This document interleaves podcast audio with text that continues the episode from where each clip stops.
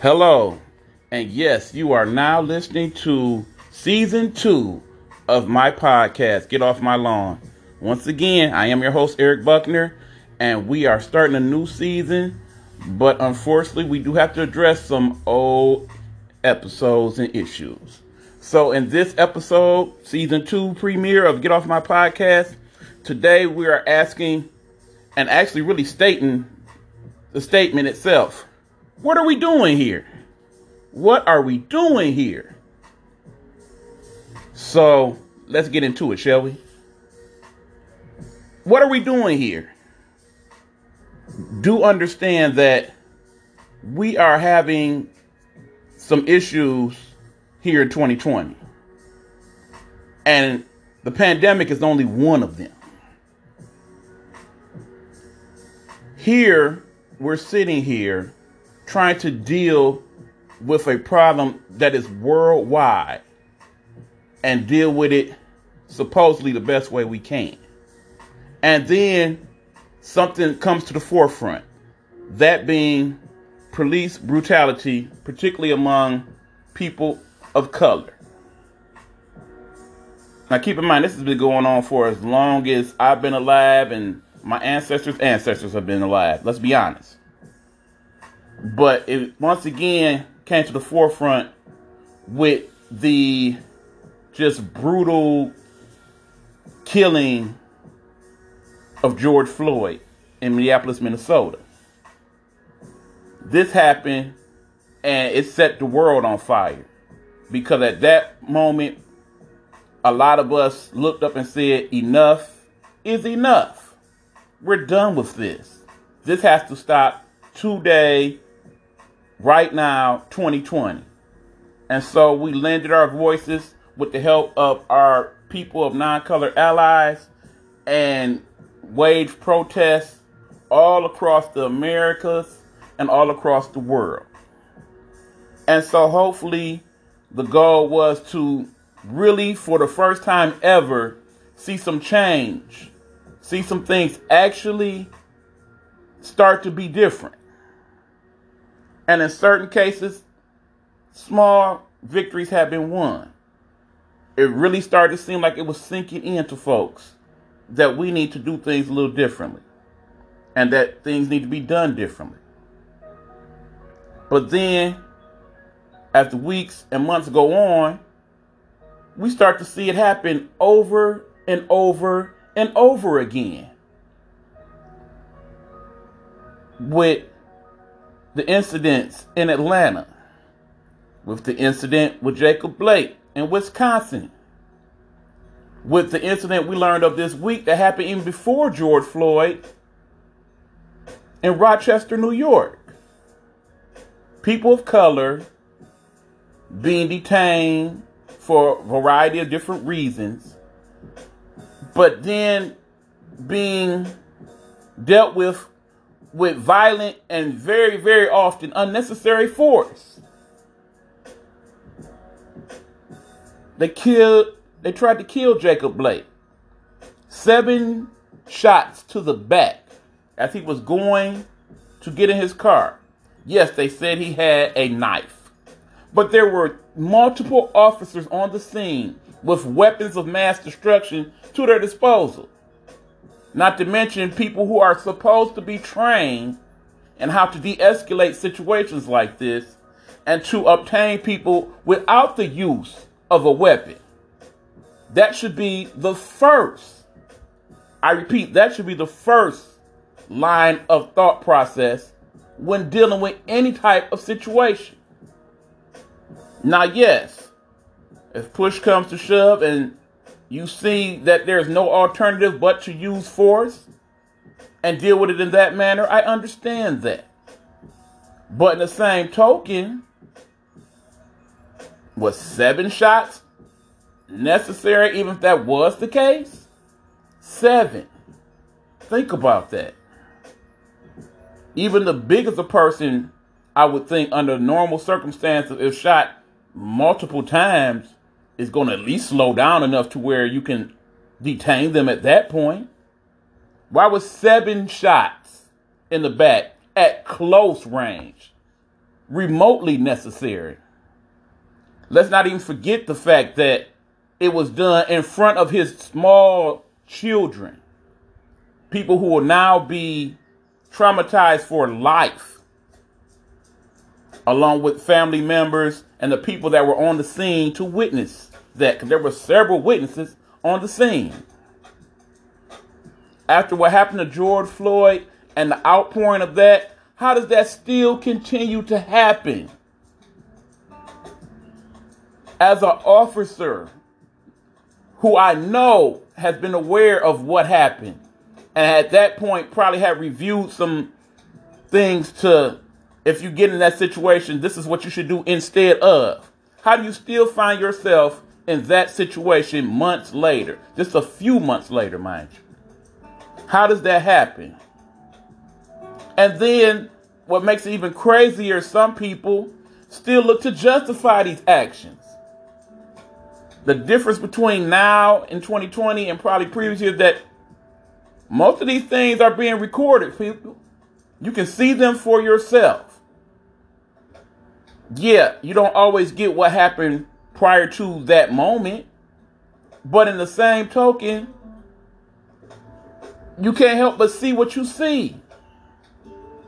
And how can it possibly be justified as right? Regardless of what that person may have done previously, regardless to what other crimes, misdemeanors, what have you, may have been done. Hell, in some people's cases, they were not criminals at all. They were merely just sleeping in their bed in their own home and killed by the police. Sitting there eating ice cream and killed by the police in their own home. And I'm sure for all the present examples that constantly get put in the news from people recording in these last few months, this is only a very, very small portion of what's really going on out here. And despite our protests to demand change, it's still going on. And some people just accept it as status quo. Some people don't even seem to care that it's going on at all. What are we doing here? Really, what are we doing here? Again, what are we doing here? Now, in the midst of all this, it's being seen as some type of crazy gang gang. The red gang and the blue gang. Yes, the Democrats and Republicans. Seem like everything now is being measured across those lines. Whether it happened in a city ran by Republicans, in a state ran by Republicans or Democrats. If Congress people, whoever they may be, speak upon it, whether they were Republican or Democrat, all these people are supposed to be working for the people. It should not matter Again, I repeat, it should not matter what political party that person is in if that person's primary focus is to look out for their constituents. And not just the constituents that voted for them, but the constituents in that district, regardless of color, creed, vote, what have you. Because once you are elected to these jobs, that is your job to look out for us all.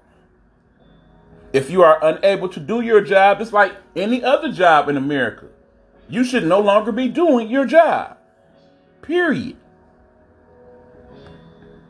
And now, the thing that ties it all in is, of course, the leader. Yes, he still in season two does not get the respect of saying his name out my mouth. Because in order to get respect, you have to earn respect. And that person, and I even use that term loosely, has not earned any respect here because he continues to use language that is divisive. He continues to tell us things to pit us against one another. As the leader of this United States, that is something he should not be doing. Point blank.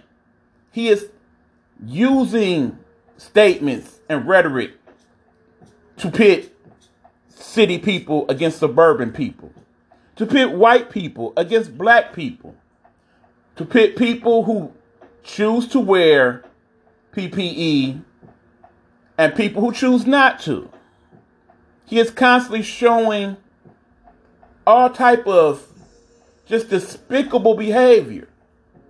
And then the thing that kills me as a person of color is that when these atrocities that happen to my people by the hands of the police, you do not properly contend with what happens if you acknowledge them at all. And then when you go to acknowledge them, you do not acknowledge them correctly. You don't show any remorse or sorrow or empathy for what happened to these people. Not for real. Because in the end, their thoughts and opinions don't seem to really matter to you. The only thing the leader cares about are the leader's base. And let's be honest, he don't even care about most of the base. He cares about his rich, white, Republican counterparts. Yes, I said it. Because you know it's true. Everybody else is just pawns in the game. But we'll get back to that dude a couple weeks from now. Got plenty to say on that subject as November 3rd comes up. You know what I'm saying. But again, even though he is the quote unquote leader, we still have minds of our own, don't we? When did we stop thinking for ourselves? When do we stop trusting what we see? Not what we hear about, not what type of slant people are putting on it, what we physically see. We see what's going on with our own two eyes. We see the effect that it's having. Over 180,000 people have died in the United States alone from COVID 19. Yes, that many. And you have to see that most of them should not have happened. It's because of the way it's being dealt with. But we'll get to that a little bit later. But bottom line is, we are emphasizing the wrong things for where I'm sitting here on the porch, people. We are encouraging parents to send their kids to school, knowing that because the proper funding has not been allotted to the schools because of how we're dealing with that in Congress at the moment, a damn shame, that as we're sending these kids to school, they are not getting the proper protections and the proper protocols cannot be truly done in order to keep them safe from the virus. That is why here in the first month or so of school being open, there's at least 38 states that have reported multiple, multiple, and is in more than one or two or three outbreaks of coronavirus in both colleges, high schools, elementary, middle schools, preschools, even in Texas. But yet and still, there's still that push to want to do so. And yes, I understand. As a person that's been teaching a young one of late, it is extremely difficult at times to get these kids to focus enough to do what they need to do for their required learning in a home setting. Crazy as that sounds, because you should not be anywhere more comfortable than you are at home. Unless, of course, again, you're somebody of color, because you don't know what might happen. But I digress. This is a situation that is also problematic to me because every state, every city, every county seems to want to have their own little twists and turns in how to deal with this. Why are we still not all on the same page with this thing? That's the part I don't get. Hell, there's been more of a uh, push of last couple weeks from the leader to have sports in high schools and college implemented than anything else. Think about some of these sports. Football, a contact sport where one person rams into another person in the middle of a field. Oftentimes, as the fall and winter goes on, in the cold. The cold, which nothing but enhances respiratory illnesses. Do your research, people. More likely to get it in cold environments than warm. Just the facts. But also the exchange of bodily fluids, saliva, sweat, blood, all those things come into play in that. The close proximity, the breathing on one another. There are no, there's face masks obviously in football, but not masks that cover your mouth and nose to that extent. Because, of course, you couldn't play football doing that, could you? But these things can only lead to the spread of something. Now, yes, as we are here knee deep in 2020, after several months of isolation and shutting it down, opening it back up, what have you, some people have not spent not one second being sick whatsoever. So they figure, I ain't got sick by now. Why even worry about it? Yes, the virus spread is going down, it's declining.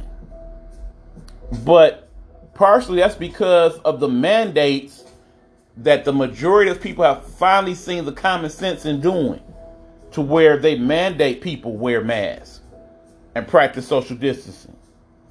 The fact that most of the major corporations not wanting to get sued or not wanting to be that company to show that they didn't really care about people. So then when the time comes for you to spend your money during Christmas time, because that's what half of them really worried about. Let's be honest. That's when they make most of their money. That you will shop with them and not other people who showed they cared a little less. So yeah, as you see these commercials, they're gonna show the Walmart people wearing the mask and the Target people wearing the mask and the Amazon people wearing the mask. And in most of these places it's happening, but let's be honest. We don't win in these businesses that's supposed to be mandated to have people wear masks at all times. That is the rule of law here in Michigan at the moment. Is it really going on like that? Let me tell you, I don't get out much these days. I'm pressing my social distancing. But when I do, when I go to these places, yeah, the majority of them are doing it, but it's still people that doing their own thing, and purposely so, daring you to test their civil liberties and uh their freedom to do as they please here in America. And foolishly so, I might add. Because they're being encouraged by the leader and his cronies to do so. Because when he comes on television, he chooses not to wear it. It's just not for me, he says. But then, of course, the person running against him in office goes out of his way to show you that he's wearing his. And he gets ridiculed and criticized for it, called weak. Really? Really? People, what are we doing here? What are we doing here? Let's discuss it a little further in a moment. Yes, we're back. And today's topic is what are we doing here? And of course, I've already discussed in several parts of this and in several episodes previous in season one about COVID 19. So, yeah, season two, we're going to get into that oftentimes. People, again, if you don't like it, get over it. It is a substantial part to everything that's going on in 2020. It can't be avoided right now. I could choose to ignore it like some of you choose to, but I'm not going to because that will be foolish as far as I'm concerned.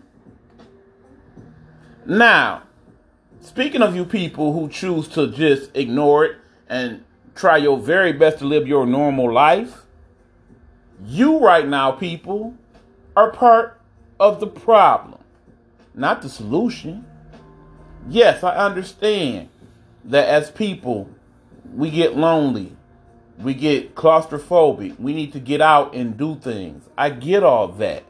And there's ways that we have shown that it could be done safer. Because, yes, again, let me acknowledge for the people in the back just because you go outside and wear a mask does not mean you are completely and totally protected from coronavirus. But it does help lessen the spread by a considerable amount. Just because you stay six to 10 feet away from people does not mean you will absolutely not get the coronavirus. I understand that as well. But again, it helps control the spread. Again, let us point out that more than half now is being said that are people who are spreading the virus are people who are asymptomatic. In other words, people that show no signs, symptoms of having it whatsoever. So, how do they know if they're spreading it or not? They don't. How do you know if they are those people? You don't. It's just like when you go outside. You know it's hot or it's cold. Yeah, I understand there's laws against it, but you can choose not to wear your clothing and go outside. And sure, you might be just fine. But you also could go outside and not wear your clothing. And because you got rained on or it was too hot or what have you, something wrong may happen because of that. Yeah, when you get in your car, the law in the land is to wear your seatbelt. And some of you don't do it anyway. But it is the law. And most of you follow it because it's the law. Why is this mask thing in most places viewed as so much different? That I don't get. And then there's those of you that insist on going on these trips, particularly because of the fact that you've gained some extra money because of how part of the pandemic was dealt with. And it's not really that, it's because most of you don't pay your bills and whatnot to that extent anyway. So you in turn take that money and go out and have a good time. But how good is the time you're having when most of the places you're going, you could not do everything to the full extent that you normally would? Here's a thought I want to put in people's head. If you take said trip money and just acknowledge that it'll probably be another three to six months before they come up with some type of vaccine, and just put that up and just, just try to deal with 2020 the best you can. Next year, when you're able to fully enjoy things and you don't have all these extra restrictions you would have now when you go, think about how much better that trip will be because of that. In addition to the fact you have extra money that you would not have spent otherwise to go on the trip with. Just a thought. And another thing, the parties people. How many reports have we had now of all these basically super spreader parties where people just insist on partying and being in each other's face and purposely not wearing a mask and what have you. And then weeks later, here we go with people from said party showing COVID 19. And when they do the contact tracing, it traces back to said party, social gathering, what have you. The motorcycle convention they have every year in South Dakota, already people dying. People coming up positive from that, where 50,000 plus is out here just wilding. I understand we are so accustomed to our traditions and what we used to do every year. But these are not ordinary times, people. And from what we can see, there's only a temporary pause in the system because one of these vaccines is bound to be effective enough to work. And it's definitely looking like it's going to happen sometime next year or maybe even the end of this year. Though anything that happens in this next 60 days, I really, really, really would not trust as much. Quickie vaccines, yeah, we'll have that discussion too in season two. But what you need to understand is this is a fluid process, this whole thing. 2020 a little different. And here in September, we should have that understanding by now. So we need to start dealing with it a little different. Understand, it's just not meant to be the same right now. And I know it's a struggle for some of y'all to get that in your head, but it's not. And then, yeah, there'll be some of you look, well, I've been doing and living me, and I'm living my life, and ain't nothing happened to me. I'm good. A lot of people started out that way. Hell, you probably will end up that way, perhaps. But there's two things you got to consider. One, year ain't over yet. COVID ain't over yet. Yeah, you might have been good the first few months. Winter's coming, people. Winter's coming. And if the virus is this bad now during the summer, imagine how much worse it's going to be in the winter. With all those extra clothes and stuff you got on to keep all the virus and stuff in your system. When the heat is all in the buildings and just circulating all that bad COVID air back and forth. And with everything opening up more and more every day, so more people are out on a regular basis, adding more fuel to that flame. Think about that. And the second thing to think about people. COVID has shown you by now it does not care how rich you are. It does not care what color you are. It does not care what gender you are. Hell, it did not care that you was the sexiest man alive, Idris Elba. It did not care if you were a former WWE champion, The Rock. It did not care if you were a family member of The Rock, because they all ended up getting it. It did not care if you were a nationally televised reporter, Chris Cuomo. It didn't care if you were the mayor of Miami. It did not care if you were the prime minister of England or the prince. Hell, it did not even care that you were one of the best pitchers of all time and a Hall of Famer because in the end, it killed Tom Seaver, or at least played a very significant part in doing so. So if all these people managed to get it, are you really that much more special that you won't? Particularly if you live in a life to where you're more likely to get it because of how you do it. Constantly walking around, damn that mask, Damn what they talking about. It's still people out here that say it's a hoax. You out your damn mind. 15 million people plus across the world have contracted the virus and you still think it's a hoax? You damn dummy. Wake the fuck up. Really? What are we doing here? And now, of course, we are deep in the political season and have to consider who to vote for. I'll get to that in full in another episode real soon.